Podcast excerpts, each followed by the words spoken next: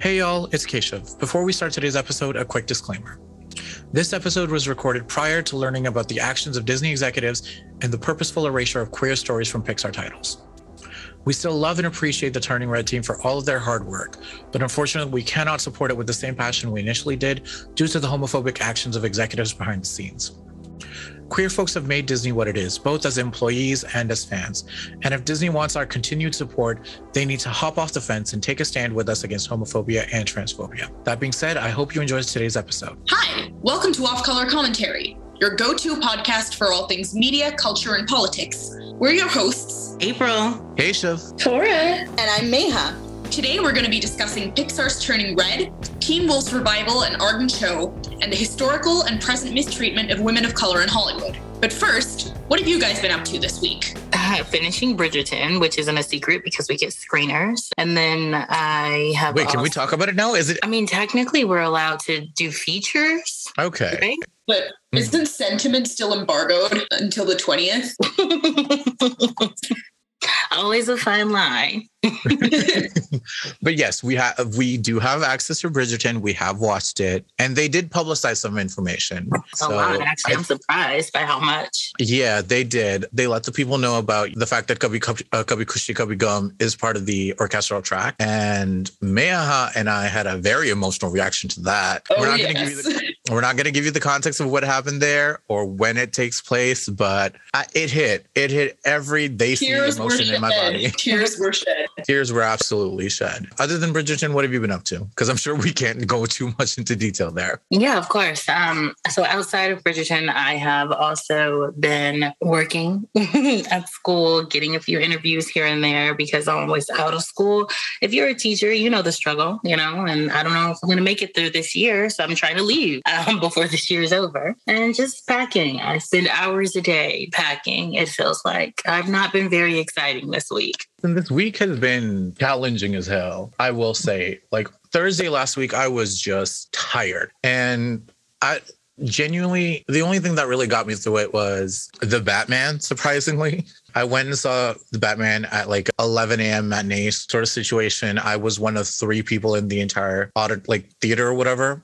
Can I just say we need to bring back intermissions because that movie was long as fuck, y'all. Almost three hours. Okay, I had to pee the entire time. I actually haven't seen the Batman yet. You haven't? This is the first time in forever that I haven't seen a um, DC or Marvel release the same day, or you know how they do the nighttime premieres. Um, and it's because I am like a dummy, actually waiting to see it with my person, but he's out of town, so I have to wait until this weekend.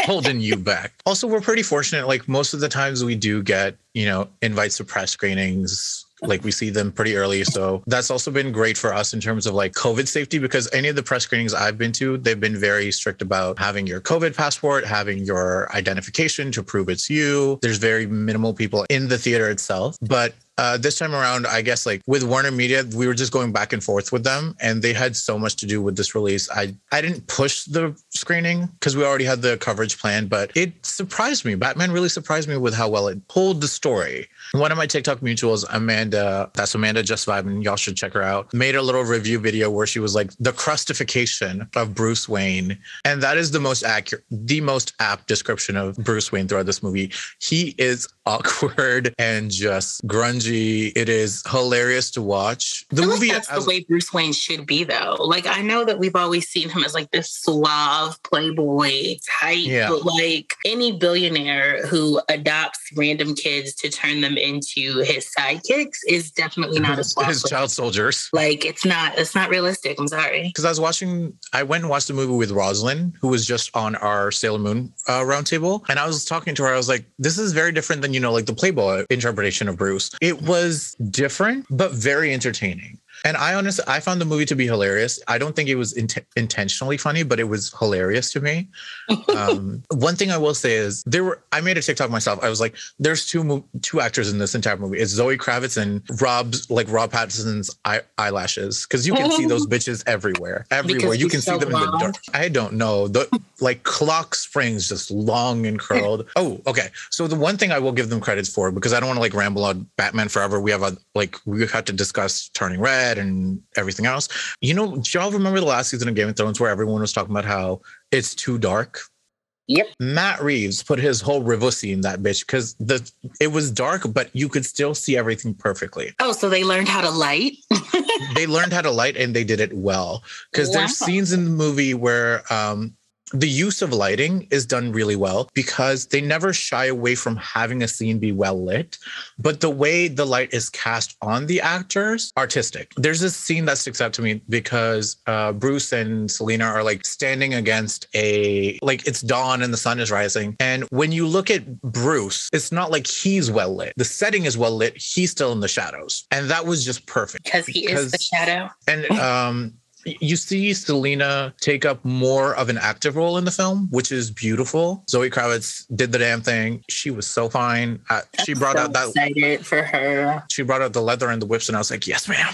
Yes, but it was really well done. I was talking about it in our Twitter chat. I was like, I'm excited. If this is the direction DC's going in with their movies, I'm excited. There have been, after the very positive reception so far, mm-hmm. I've seen a lot of um, tweets saying that WB is, oops, sorry, the WB really is leaning towards um, led films. Yeah, they uh, they made like a statement about it that we I shared. I think it was just like talking about how they're going to be focusing more on hiring directors. They, what's up? Your Google screen was beautiful. Oh my God. Side tangent. If y'all have okay, so Google does this thing where it gave you the option of like it will pick your your Google theme for you, mm-hmm. and I selected one where it was like just images and fo- like photography done by black artists. Every single day has been a fucking hit. I didn't know if you could filter through it. I have I've had the same background image for a while. It's a black lady. I didn't know you mm-hmm. could get them to change. You can. It is it's beautiful. If y'all are if y'all use Google Chrome, check it out.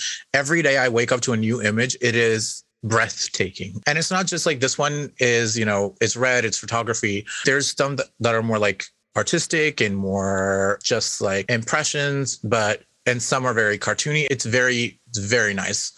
But what was I I'm saying? Switching it right now. Keep going. yeah, the Warner Media thing. They did say that uh, they were going with more director-led films. One thing that really excites me outside of just Batman is um, we know that Warner is also partnering with the uh, Black Beauty roster, which is like I believe it's ten thousand Black makeup and hair artists that work in film and TV. And I think that now, I'm not gonna give I'm not gonna get too hopeful because companies have let us down before, but I do think that Warner Media is making some very smart choices with the creative direction they're going in. Very excited though about the Black Beauty roster partnership. It is ten thousand, by the way, mm-hmm. and they've been vetted um, but I've just seen far too many TV shows and movies and all of that great stuff where the lead, not even like, you know, the extras or whatnot, but the lead actress will say, Oh, I had to learn how to do my own hair. I had to do my own makeup because the artist that they sent for us didn't know how to work with black skin, didn't know how to work with black hair. I've actually been very excited about that. I remember, like, for example, since we were just talking about DC, Candice Patton saying that for like the first season of The Flash, at least, she had to do her own makeup because the makeup artist just did not have the skill for her. So mm. very excited, very excited about that. And that's that's the conversation that sort of like seamlessly goes into our next topic of discussion, which is just like, you know, the general mistreatment of women of color, black women, non-black women of color in Hollywood, outside of just Warner and DC and the like the CW shows We've heard it from uh, Candice. We've heard it from Kat Graham. Kat Graham talks about how being on the Vampire Diaries did like severe damage to her scalp and her hair. And Jakara Smith, who was on Nosferatu, has talked about how the wig that they gave her and the way that they were doing her hair wasn't well done, which is really disappointing because I'm like, y'all have the budget for this. And it's not like these things are ridiculously expensive. I've seen people literally buy a $30 synthetic lace front from Amazon, and that shit gives scalp. let's let's discuss though. Let's discuss how mm-hmm. this um this initiative doesn't just help because you were talking about like wigs, wigs giving scalp, but this initiative doesn't just help WB. It also actually should inspire every single last production company to do the same. I was thinking about the new Tyler Perry film and how Tyler or Madea, should I say, Madea is always giving scalp. It's always like it's going never a bad wig. Okay, never. But the women, the women who are surrounding her, on the other hand, if they're wearing wigs, it's very much wow. What floor did you pick that off of?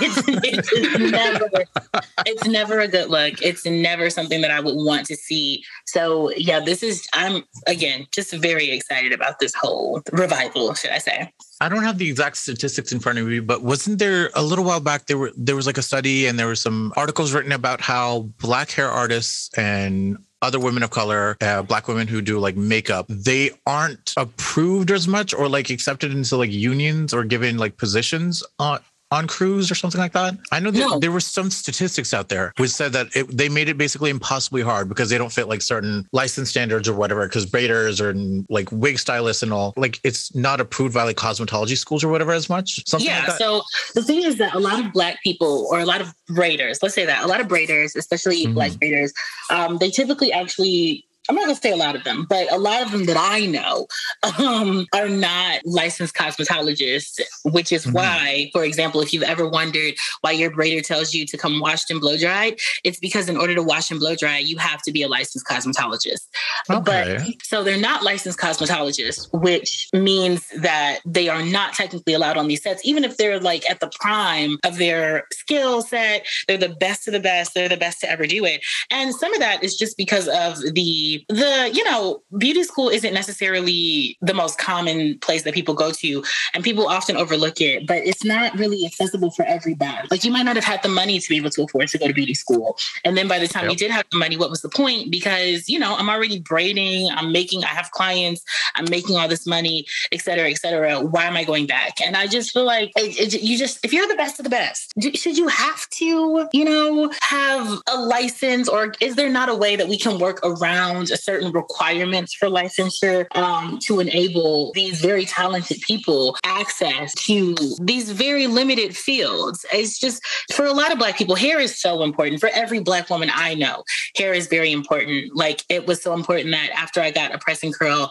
if I didn't have a, an umbrella and it was raining, I would literally wear a plastic bag over my head because you can't mess up your hair. I just, I just think there are a lot of nuances in how we gatekeep certain positions in certain fields, especially in Hollywood. And I think you have to be unionized as well. I believe so, yes. Uh, part of my day job, I do work in like production and a lot of like job, you know, like job posts will come across my desk. One thing I'll, a lot of times I'll have to do is like, I have to go back to people and I'm like, hey, we need to know if this is, if this is union or not union. Cause uh, like we can only promote it, promote it accordingly. And like the organization I work for, we're trying to like, you know, get more people of color, more black folks, indigenous folks into production spaces. It is so fucking challenging challenging because people will approach us and be like, oh, we need X, Y, and Z. Cool, cool, cool. We can get you people for those roles, but like, what are you paying? What is the contract term? Union or non union? Those details are not shared. Those qualifications are difficult to, to come by when you're a person of color to begin with. And it's also like, actually like, difficult to get because union membership is very specific, right? Mm-hmm. So I think you have to have um, either 60 days of non union work or like three of the most recent five years or 30 days of union work in the last year. And they all have to be with the same person. So, for example, say I'm coming into work and I'm working with, I don't know, Viola Davis, right?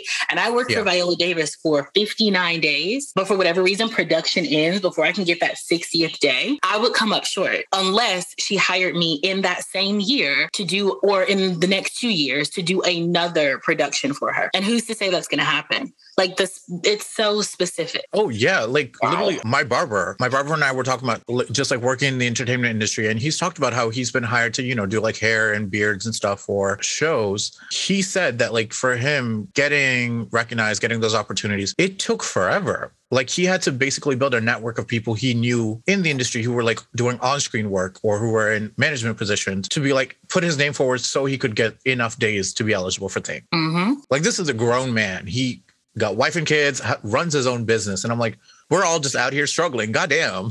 It's like it's like how they're always like, okay, we need you to have like an entry level position We'll ask you for five years of experience, right? But how am I mm. supposed to get the five years of experience if no entry level position will hire me? It's like that, but with hair and makeup. oh, listen, let's not even get started on like inaccess like job inaccessibility. Cause I was having a conversation with a friend of mine about, you know, like influencer work and consulting. And we were both talking about like how there's specifically in the context of us, we're like, and I am not a humble bitch. So let me just stand in my narcissistic light. I was like, wow, I'm brilliant. I have these great ideas that could be of great use to production companies who are doing these projects that I think I would be great for. But how do you get to that? How do you like go from sitting here on this podcast to, hey, let's go with an example netflix with the avatar the live action show. Like how do you go from sitting here to netflix be like hey you should hire me because i have track record of this this this this and i can provide you with these services and it will make your show great. There's, there's no, no clear path of entry laid out no. Yes uh-huh. thank you uh-huh. for that. Thank you. Like that's what i was looking for. There's there is no clear path of entry. You just have to know people. Yeah that's on purpose. Hollywood is a boys club right? Or let's not say a boys club but that's what it used to be. And now mm-hmm. it's a who do you know club right right? Who do you know who can boost you? That's why I think recently there was this conversation about what is it called when you have a parent and the parent pulls you into the what is that called? Nepotism? Yes. There was this conversation popping up. Thank you. There's this conversation popping up recently about nepotism because people were realizing that some of the new kids in quotation marks popping up are just nepotism babies. But that's mm-hmm. all Hollywood is. And that's all Hollywood has been for literally generations. If we want to look at a super good good famous example, right? We can look at Carrie Fisher. Mm-hmm. People like really ignore the fact, and I love Carrie, my princess forever, right? But Carrie Fisher's daughter, I don't know if people really know this because they have different last names, is Billie Lourd. And then Uh, Carrie Fisher's mom, right, is Debbie Reynolds. And so you literally just have this Hollywood royalty going back into the literal Hollywood royalty days where everything was in black and white and Hollywood stardom was a, a whole different ball game. And it's just, it's the same. Like when we look at Beyonce and Blue Ivy already having Grammys, there's a reason for that, right? Would would another kid have the same access to be able to record an audiobook at nine or eight as Blue Ivy did yeah. because she's Blue Ivy. So part of the part of the the problem is just that the doors are blocked because there are already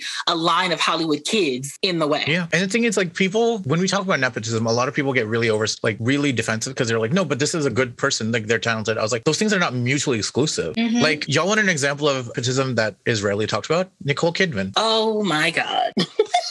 Like the wealth that her family has, the access her family has. I'm pretty sure, I don't have the exact, I, I was talking about it with a friend a while back. Doesn't her family own like a ridiculous amount of land across the globe? Mm-hmm.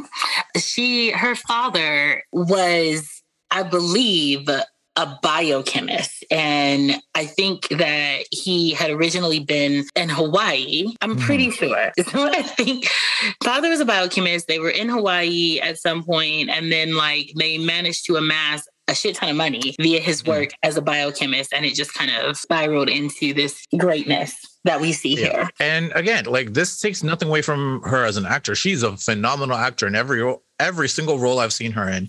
Even the fucking Golden Compass, okay? That movie was trash, but she stood the fuck out. It doesn't eliminate the fact that like the levels of privilege and the levels of access she had, we will never have. Or uh Zoe Kravitz, another example, talented oh, actor. My favorite. Also a nepotism baby. We have yeah, 100% though. Alexander Skarsgård. We have Billie Eilish. It's like the list goes on and, and on. It's crazy how like secret it is. So this isn't talked about a lot, right? But Taylor Swift is actually, in a way, a nepotism baby as well. She doesn't come from like a famous Hollywood family, but her family is independently extremely wealthy. I believe that they were like her her grandparents were an opera singer and um, an entrepreneur who owned a ton of different businesses, right? And that level of and her dad, her dad is a stockbroker and her mom worked um, for Merrill Lynch. No, dad was a stockbroker for Merrill Lynch, and her mom was a mutual fund executive. That's a lot of money, and a lot of money puts you in a different stratosphere. It puts you in the room, even if you were not. You know what I mean? I think that's a part of nepotism that's also overlooked because a lot of the times we think, oh, it's just an actor's kid or it's a singer's kid. No, it's people who have the money to make these connections. Because another reason to bring it back to like the black hair issue, right? Mm-hmm. Another reason why um, makeup artists and stylists are just so unable to really break into this field is because the fact that the majority of Hollywood pro- or Hollywood productions happen in Los Angeles. This is made the, the industry is a wealth contest for lack of a better way to put this, if you don't have somebody who can financially support you for the time that it's going to take you to get in the number of jobs that you have to take, you're SOL, right? And a lot of Black people, and not even just Black people, but people of color in general, cannot afford to not go without money because they don't have family support or family resources. Okay, but can we talk about that? Because I want to bring it back to the specific point you mentioned about like uh, getting certifications. Mm-hmm. Um, because you mentioned like you know a lot of times braiders like they need the money, like they'll get clients. And when they have the resources to go to school, they're like, I already have clients. Can we talk about the fact that going to school takes away from your finances? And it's not just because of tuition. No, it's mm-hmm. because of the mm-hmm. hours you need to dedicate to your actual course load, mm-hmm. to the examinations, yeah. to the coursework. Like you're not just paying tuition and living an easy life. No, you your bills don't stop you got you got tuition, you got rent, you got bills, you might have kids, you might have a car car note. All of that shit compounds and creates more barrier to certification. Yep. And I think that beauty school is anywhere between five to fifteen thousand dollars. So it's not a cheap investment. You have yeah, to like I'm pretty sure that that's that's what it costs for me to like for a year of my neuroscience undergrad. And that's in Canada. Like I'm pretty sure in America that's gonna be even more expensive. God forbid that you don't have the ability to pay for that or like you can't take out a loan for that. There are just so many things that stand in the way. And then the real gag is that I know that the union, IATSE is the union, right? The union mm-hmm. Does offer classes on how to work with textured hair and how to um, work with different skin tones and different skin textures. But it actually can't require completion of those seminars. And so usually what happens is the people who need to take the course are not the ones taking the course. And the people who've already been working with these skin tones and textures and different hair types, they are the ones taking the course that they don't actually need. It's not even that the union isn't offering for people to become more knowledgeable and be able to work with these different textures and colors and all that great stuff. People are just choosing, as usual, to not take advantage of what's offered to them. Listen, that that's a whole other conversation of people just accepting mediocrity because they don't need to do more. Mm-hmm. Speaking of me- accepting mediocrity, can we talk about Arden Cho and how she refused to accept mediocrity? And then Teen Wolf just proceeded to be like, cool, we're just going to hire another Asian and we're going to pay them more. and they did. Well, they didn't, but you know. like the ridiculousness to go up to Arden Cho and be like, hey, you know what? You were a series regular, you were a fan favorite.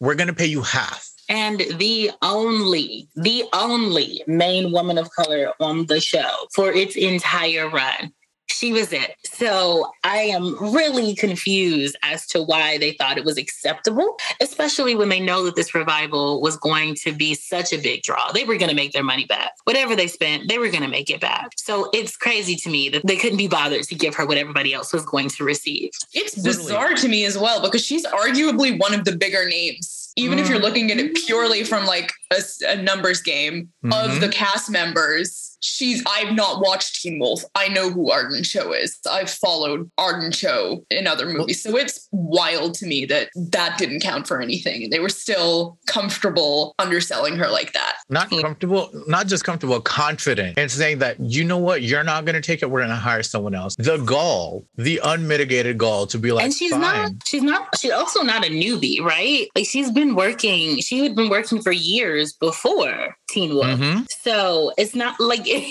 it's it's crazy. And you know what's going to happen now? It's going to flop. I meant yeah. I meant I manifest a flop, honestly. And I want, I want to be very clear that people will say, "Oh, it's because Stiles isn't in it." Um, and if you don't know Stiles, you know he's what's that man's Dylan name? O'Brien. Dylan O'Brien. Dylan yeah, O'Brien, he's yeah. Dylan O'Brien.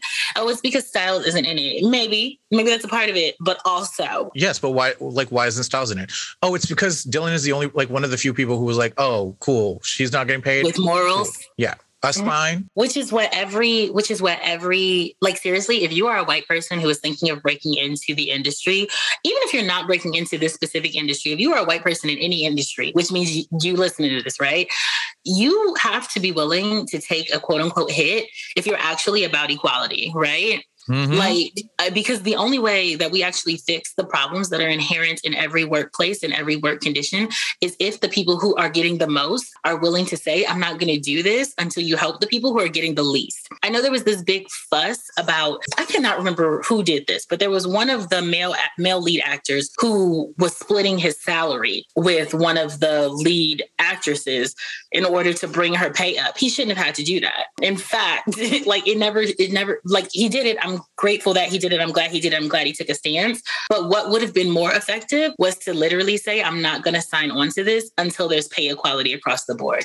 Wasn't there a white actor who did that when he was starring with Octavia Spencer? Yes. Because I remember that Octavia, like Octavia and the actor, I cannot remember her name. I believe she's one of the redhead actors. Uh, uh, Jessica Chastain? Yes. Yeah. Because both, of, like Jessica was like, cool, cool, cool. We're tied to each other. You get paid what I get. And I need that that's energy. what needs to happen. That's what needs to happen across the board.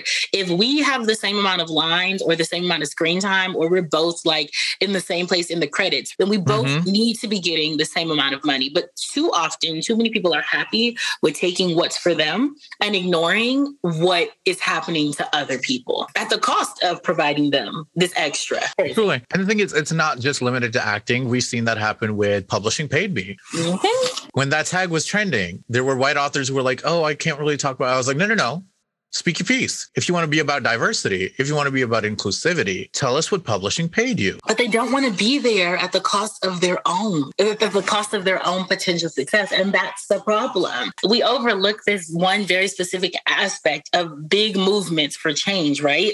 Like Change for Disability Act or, um, or the Civil Rights Movement. All of those relied on allies who were not disabled or who were not of color or who were not experiencing the specific problems that the people who were protesting were. But you, we need we need y'all to step in as allies because they don't they don't see us already. That's the right. problem. And they already don't see us. Allyship has to it, it's a verb. It's not a it's not an adjective. You have to do something with it. It's not enough to just mm-hmm. say, "Oh, I'm here to listen" or "I'm here to create space." If you've got any kind of sway, if that means I'm not going to sign on to this. I'm going to risk my pay. I'm going to risk this. If that's something you have the capacity to do, and obviously do in a way that's not detrimental to you, but if you're Jessica Chastain, if you're someone, if you're Dylan O'Brien, if you're probably the most famous member of the cast, that's going to have so much more sway than something someone without your reach can achieve. Yep. So sometimes it's going to take making some kind of quote unquote sacrifice. It's going to take making some kind of uncomfortable or self sacrifice sacrificing decision, but that's how movements are made. That is how progress happens. Mm-hmm, mm-hmm, right. Like mm-hmm. specifically in the context of Arden Cho, I'm really disappointed with Tyler Posey. Because if he said, I'm not doing this unless everyone is paid equitably. Isn't Tyler Posey out on Twitter asking people to pay his stepsister's college tuition? He so surely I think, is. I think he Tyler Posey has other problems that's probably, and I will say that's probably part of the reason why he was not willing to put himself on the line. Because it, again, we have to talk about you have to be willing to make potentially personal sacrifices in order for to achieve the greater good, right? But like for him, this money is the difference between his sister going to school and not. And so the thing is, it's no, no, no, no, no, no, no. Because even when he signed the the movie deal, he didn't foot the bill for his stepsister going to college. He was asking for donations. He was he was auctioning time with him to the highest bidder. Reams. It, it, was very much like, "Don't be sad, Mama. We can research grants together." That's the energy. Oh, it was. Lord. Oh my God! Let us not. Don't bring oh, me back God. to that.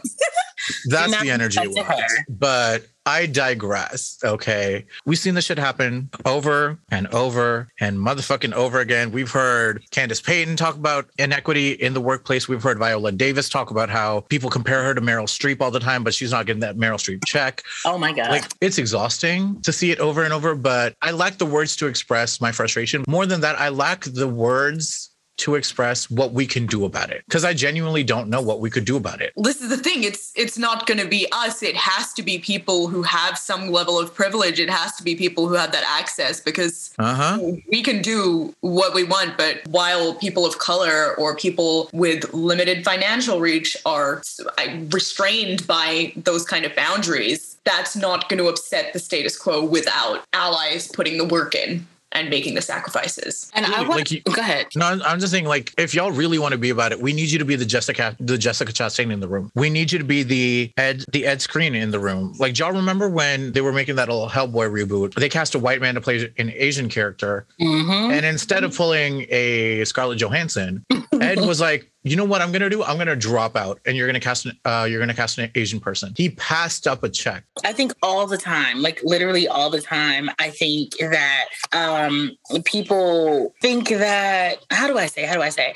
I think that sometimes the messaging can be confusing, right? Because if you're mm-hmm. a white person, obviously I'm not a white person. Don't get it twisted. But if you're a white person and you've heard, okay, I need you to be my ally, but allyship doesn't mean that you speak over me. It means that you highlight my voice, right? Then maybe you're afraid to open your mouth. Okay. And I get that. But like, also, there are spaces where only your voice is the one that's acknowledged. Only your voice is the one that's heard because you're the only one in the room. So when you're the only one in the room, you, you need to open your mouth. And when I say promote my voice, I mean, if I'm not there in my absence, do the things for me that I would do for myself. Like, and I think that's the part that's missing. And so that's why it's happening so like few and far between where you have these white people who are saying yeah i have this access and i have this power and i have this money but in quotation marks i don't know how to use it. You do know how to use it. You're just not taking the mic when it's given to you, right? You're all about activism when the world is watching you, when it's TikTok or Twitter or, um, I don't know, some other video platform or an interview, but you're not actually putting in the work behind the scenes when nobody can see you, when it's not necessarily worth your time. And that's the biggest problem that I see happening right now. Absolutely. Like this could be this could be a sermon, a webinar of just like these are the ways you can help us. But the thing is, how many of you all are going to tune in? Because this is something that we hear over and over again whenever something happens of like, how can we help? What can we do? Teach us. Okay, we'll teach you, but when are y'all do when are y'all doing the homework? Never you can't just show up to class with a blank look on your face just you know and like play devil's advocate for like the participation mark. We need you to do the homework. We need you to like actually do the shit yourselves. Always asking us to educate y'all. But not actually doing anything once we do. And we've seen we've seen that shift when it comes to like the way people of different marginalized groups get treated when something happens. And it's not again it's not just entertainment. It's not just music. It's not just publishing. It's political too. Like we like with everything going on with Russia, like the Russian invasion of Ukraine, the treatment of people of color, of like African immigrants who were living in Ukraine, who are also trying to flee the country, versus white people fleeing the country. It's just like it's so apparent, and yet still, no one wants to talk about the racism problem at the borders. Why? Why would they? What's different? What's different? Yeah, like why would this watching the news coverage of like what's happening in um, Ukraine and watching these news reporters um, not even like hide the quiet part anymore, right? Can't believe mm-hmm. this is happening in a country where people have blonde hair and blue. What? what? the amount of people who I'm, I'm sorry for interrupting you, but like the amount of people who like outright said, "This is an X country. This isn't the like Middle East, or this isn't this country in Africa. This isn't this country in Asia." I was like, "And run what about back, us?" Run it back, and the way that they are so proud of the Ukraine for standing up for themselves. And don't get it, I am 100 percent supportive, right, of the Ukraine fighting back, doing Truly, what they need listen, to do. But let's talk about how we don't have the same conversation when it comes to Palestinians. When Palestinians defend themselves, oh, they're terrorists. when Palestinians defend themselves, it's oh they want to keep the Jews from their holy land. What? Like did we, did we forget about did we forget about the Jewish folks that are in Palestine? Did we forget about about Palestinian Jewish folks? Obviously, obviously, it is it is the xenophobia, it is the Islamophobia to act like that. Like these are two different situations, and that Palestine is the aggressor in this situation. Whereas, it is so fucked up. Yeah, and I think I just think that because we live in a different time, right, where mm-hmm. the news cycle is twenty four hours, it has been for a long time, but I think it was easier to ignore the very obvious, glaring um, racisms that happened during during wartime when people weren't literally recording it and posting it to TikTok. And that's not controlled by, you know, MSNBC or Fox or whoever. This is an mm. unfiltered source. This is somebody just watching this happen and choosing to record it and upload it to their social media channels. So we're seeing this from like a real true perspective and it's just like wow never seen it quite in our face like this and i don't think people know what to do with that honestly okay can speaking of people posting their honest reactions on social media i saw someone talk about how they didn't think world war three and I have feelings about the whole like World War Three comparisons because they get brought up all the time. But I understand people are you know trying to like find com- like humor in their anxiety, but that's a whole conversation. Talk about how it wouldn't be started by predominantly white countries. I was like, are, did we miss the history lesson where every other world war was? What were the first by? first two world wars? right. I'm like, I'm I'm sorry. I I I didn't realize that you know Rwanda and India were beefing.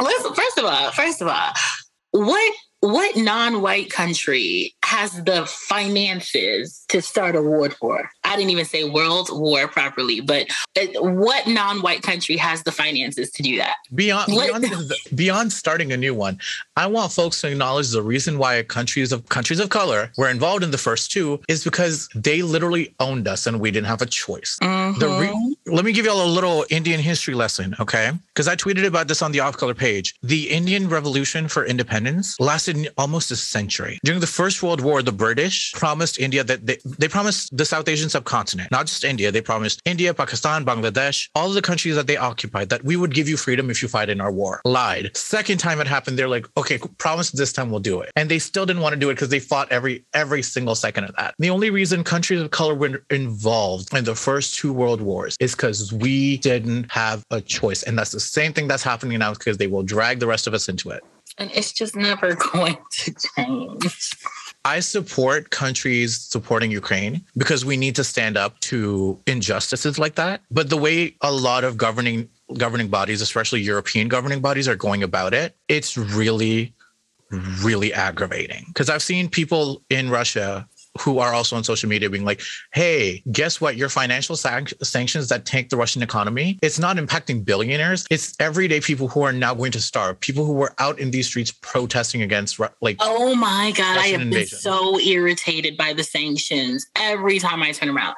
Netflix is no longer airing in the, in the, in Russia. Okay. Now, now does Putin care about that? Is Netflix choosing not to broadcast in that, in, in Russia really affecting Putin in any way, shape or form? Come on oh we're not we're not going to be featuring um, in text containing information from these russian writers. Are you serious? Like are you kidding like who who who is this actually punishing? Are you actually hitting the source of the problem? Or are you just touching the fringes and saying oh let's dip into that hot xenophobia it's dead it's legitimately for clicks. Because i've seen people literally tag their fucking like tiktok videos be like russian invasion and it's it's it's a get ready with me. And i was like are you fucking serious? And it's it's not just this because last year last year i had a fight with someone on tiktok because they were using spotlight AAIP, uh, AAPI. So like Spotlight Asian Americans and Pacific Islanders. As a white person, why the fuck are you using Spotlight Asian Americans and Pacific Islanders? Like, can we use an ounce, an ounce of our sense, an ounce of the sense God gave you to think about it, to not use every single political thing, to not use every single cultural moment to build yourself some clout and social capital? Of course they can't, because they've always built their social capital on our backs. They built their wealth on our backs. Why would that change now? People talk about, oh, TikTok as a platform is driven by, you know, black creators and creators of color, but it's white people who get paid the most. Ain't that how it's always been? Let's talk about it. Cause, we because we've we've seen that on a smaller scale with influencer marketing mm-hmm. and with. NFTs. Mm-hmm. With influencer marketing, um, Pixar's Turning Red comes out this week. It's it's going to premiere the same day our podcast drops on Friday, March 11th, is when uh, Pixar's Turning Red comes out. Right? We I published my review on Off Colour on Monday. It's a phenomenal movie. Please check it out. The cast did a great job. At the end of the day, it is a movie about Chinese Canadians, specifically like specifically Chinese Canadians in Toronto, mm-hmm. who is benefiting from those from those ticket sales and the Disney Plus viewership. Disney. Well, And, like m- my queen Sandra Oh got a check, and I love that for you, Sandra. I do. Get your check. Please also give us an interview, okay? Because I love you. I just want to talk to you because you seem cool. But like, what is it doing for the Chinese, the Chinese Canadian community in Toronto? And I want to talk about though how they always seem to do this with their more diverse films. They always Mhm. drop them solely on Disney Plus because didn't that also happen with that happened with Encanto recently? Mm, no, Um, Encanto. I, Encanto had a theatrical. had Encanto Yeah. did have a theatrical release. Yeah, yeah. because I remember. Oh, but you know I, what? I do remember. Lin Manuel. Yeah, I remember Disney inviting us to a theatrical, like a screening of it. Hmm. Uh, whereas with uh, Turning Red, because of with Turning Red, what happened specifically in the context of like Can- Disney Canada, we had to go in in emergency lockdown. So I'm pretty sure they were planning to do theatrical, but they switched later on. But Raya. with Raya, it was a theatrical release with. What is there is one. There is one that did not have a theatrical No, no, no. release. I'm sorry, Raya didn't have a theatrical release. And Mulan either, right? Uh, Mulan, Mulan Mulan was supposed to. I'm oh no, not it was about- supposed to, but then COVID hit, so they had the like premium Yeah. access release. um, Soul, Soul did Hey. also Soul also did not have a theatrical release. I knew I knew there was a line of movies with characters of color who Mhm. they were just like shuffling into Disney Plus character I mean territory only. And they're probably going to continue to do that because in a search for representation, right? We're going to keep we're to keep clicking. Listen, in in the case of Turning Red, I'm gonna say I will I will support a click because that movie that movie genuinely made me cry. It was Oh, really well done. But in terms of like other titles, it's it's really who Lord, it's getting to me. Like if we want to talk about shows and movies and titles that were done dirty, The Owl House on Disney. We have a Latina, like a little Latina tween, queer, canonically neurodivergent, living her best life, find going on her magical adventures, and this third season basically got chopped. Wait? Why? okay, so The Owl House is a show that was on like Disney Kids or whatever, I believe Yeah. and it's basically stars a young Latina girl who is canonically queer, canonically has ADHD, Mhm. and it's you know like following her magical adventures or whatnot. It was doing really well, had a very large following, has a girlfriend, canonically in the show has a girlfriend. Like openly, they went to prom together. It was cute as fuck. And this, uh, the third season got slashed. Wow. Yeah, said And that's I'm like- way too much representation for you guys. Chill out. they said an ethnic, a queer, and a crippled all in the same. Whoa. And before y'all, before y'all come at me for saying crippled, I am disabled. Okay, it's my slur to reclaim. It's like, whoa, whoa, whoa, whoa. Yeah, but like it's really disheartening because I'm like, y'all could do so much, and I know mm. you can because I know. Listen, we are like we're not connected with Disney, but like we're like you know the industry is basically the size of a kiddie pool. We all kind of know each other. I know a lot of the folks that worked on those projects. I know a lot of the folks working on other projects. They're brilliant. They could do so much if y'all just gave them the freedom to do it, and y'all have the money to do it. Let's be honest. Just like we know y'all had the money for Art and Show, we know you had the money for Owl House. We know you had the money for all these other projects. So why aren't you just giving it to them? Because you know you're going to get returns on those investments. Black Mhm. folks, non-black folks, indigenous people, people of color in North America, we are the largest growing consumer market. We are the largest and have growing been for consumer quite some time. quite some time. And it's Mhm. not just the ones who live here, because we got immigrants coming in every day. We got folks coming into the country, Canada, North America, like Canada, US, everywhere, every day. So why are you not investing in these projects when you know we will show up for them? Because, because they don't want to have to acknowledge the reality that they are the waning majority and that the new majority is actually starting to make their presence known. There it is. It's it's that simple, y'all. It's either you give it to us the way we want it or we take it. And if y'all want to check, because I know you do, just give it to us. Because otherwise what'll happen is we're gonna start doing shit for ourselves. You're gonna scramble to do it, do it poorly, and you'll get more you'll get shit on even more for it. So so hire us. As Mhm. we've seen, as we saw with um Turning Red. Okay, I'm gonna bring it back to Turning Red. We had an Asian writer, an Asian Canadian writer and director, okay, did the damn job. We had Asian Canadians on the cast. We had Sandra. Oh, we had I is Ros is Rosalie Chiang Canadian? I'm not 100 percent sure. Rosalie uh, voices Meilin Lee, the star, the lead of the movie. Phenomenal job. We have Maitreyi Ramakrishnan. Ramakrishnan, yeah. Maitreyi, my girl Maitreyi did not have enough lines. Whoever wrote her lines, we need to talk because y'all paid her dust. But Maitreyi did a fantastic fucking job on that on that movie. There was slight, there was very slight hints that she might be queer because she was like dancing with a girl, and but like that's not enough. Okay, I want if Maitreyi is gonna be voicing a character who might be queer, I want Maitreyi to have a fucking girlfriend. Okay. I need that. These are like these are things I'm saying that we need because we I promise you we would show up for them. And more than that, you could hire us to write them for you and direct them and edit and all that shit and we would do a phenomenal job. Let me hop off my soapbox. That's that's what I had to say about that. Why hop off when you're right? Listen, I'm an Aquarius. I'm never wrong. never wrong. Oh, listen, this could be this could be so long, but we need to wrap this up. So pay pay women of color more period. And let's figure out a better way to, you know, certify braiders, black hairdressers, black makeup artists. Warner Media, I'm going to give you, I'm going to give you all your your flowers for the black uh, for partnering with the Black Beauty roster. I'm here for that. Um, but oh wait, our segment, Bad Bitch of the Week. Who's your Bad Bitch of the Week? So my Bad Bitch of the Week is actually a friend of mine, uh, Jesmeen Kaur Deo.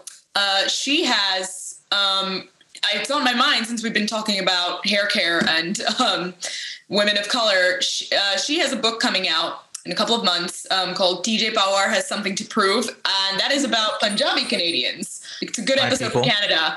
Um, I received my physical arc this week. I have read it, um, and it is wonderful. It's it's just so full of heart. It's so funny. I'm so proud of her. I will be plugging this incessantly in the upcoming months. Um, it's got, if, if for all my romance lovers, it's like this wonderful high school debate rivals rom com. It's got all the kind of representation I could have imagined growing up, more than I could have imagined, really. And it's wonderfully, wonderfully written. So, um, Jasmine is my bad bitch of the week um, and of every week. And I will be continuing to shove this book down everyone's throats. So you have that to look ready. We're ready for the next okay. two months. Yes. Listen, I got giraffe neck, shove away. But, okay, uh, Jasmine, love that for you. Uh, I cannot wait. You know what, Jasmine? Let's if you want to hop on the podcast for like a, a video, like a little audio interview, let's schedule that. April, I will be. I will be bringing her. I will be dragging her here as well. Listen, we'll schedule that. We'll put it on the Notion timetable. April, who's your bad bitch of the week? My bad bitch of the week is Chloe of Chloe and Halle fame. I know that, you know, we haven't actually been talking about her lately and she hasn't really been doing in quotation marks much, but I just want to shout her out because I feel like she's done a lot for um, body positivity, for sex positivity, for just like I just like to see a black woman so carefreely inhabit her space and her body and her power and her sexuality. Um, and just seeing her come into her own as a solo artist, as, um, you know, a, a, fashionista in her own right, because she's in Paris this week, um, doing it up is just been really exciting and really empowering to see and i'm really proud of her. So yeah. Chloe for me. Okay perfect. Okay. And from from my bad bitch of the week i'm going to give it up to uh Domee Shi the director and writer for turning red. If y'all don't know about her she's also the brilliant mind behind the award-winning animated short Bao. Mm. uh, before oh. bao and turning red she worked on inside out. She worked on the incredibles 2 toy story 4 like the woman is brilliant okay? queen an accomplished queen. She has, she, and the fact that she's gotten her Oscar and that she's working on Turning Red and future projects, I love that for her. And I'm so excited to see where she goes. So she's my bad bitch of the week. To wrap up, y'all, uh, what I will stress is I know we touched on it very lightly, but the situation that's happening with the Russian invasion of Ukraine, it is a pretty, pretty significant political event. And if you are able to help, or if you'd like to be more educated, about it, we put together a informational Twitter thread. I'm going to link it in the description of our episode today. Uh, please check that out. And in terms of you know things coming up, watch Turning Red. What what's what else is coming out that people should pay attention to? All right. Well, we've had the recommendation from Mayha of the book books coming out recently. Uh, I think Bridgerton season two, March yeah. 25th. Yes, we got to be think, ready for that. We got to be ready for that. I'm trying to think of what else is like. I have okay. So there's a book. There's a book dropping this week called Blood Scion by Deborah. Oh, I want to read. I've heard such good things. Yeah, listen, I they they sent us a arc for that, and it is so good, like so, so good. I am so happy. Harper Collins, thank you for the book, but um, and we also have a we're also going to be interviewing Deborah so uh, this Friday. So you know, Deborah, we're excited to talk to you, and y'all make sure you buy Blood Scion. Check it out. It's also written by a black woman in Toronto. I love I love that this episode is about Toronto. like people from Toronto. My people, Basically. I'm here for you. Um, and you know, Blood Scion is about a young Nigerian girl. She is demigod. Would yeah. she be a demigod? What, what is the, yeah, she's basically like the demigod to old Yoruba de- deities, Orisha. Mm-hmm. Orisha, yes. She's basically like a demigod for uh Orisha, like for the Orishas. And it's like a whole thing. There's brutal power, there's like identity crises, there's a bloody challenge. It's a lot. It's so good. Check it out. Okay. That's that's where I'm gonna end it. Does anyone else have anything else they'd like to add before we wrap up today's episode? Um, you know, be great. be great.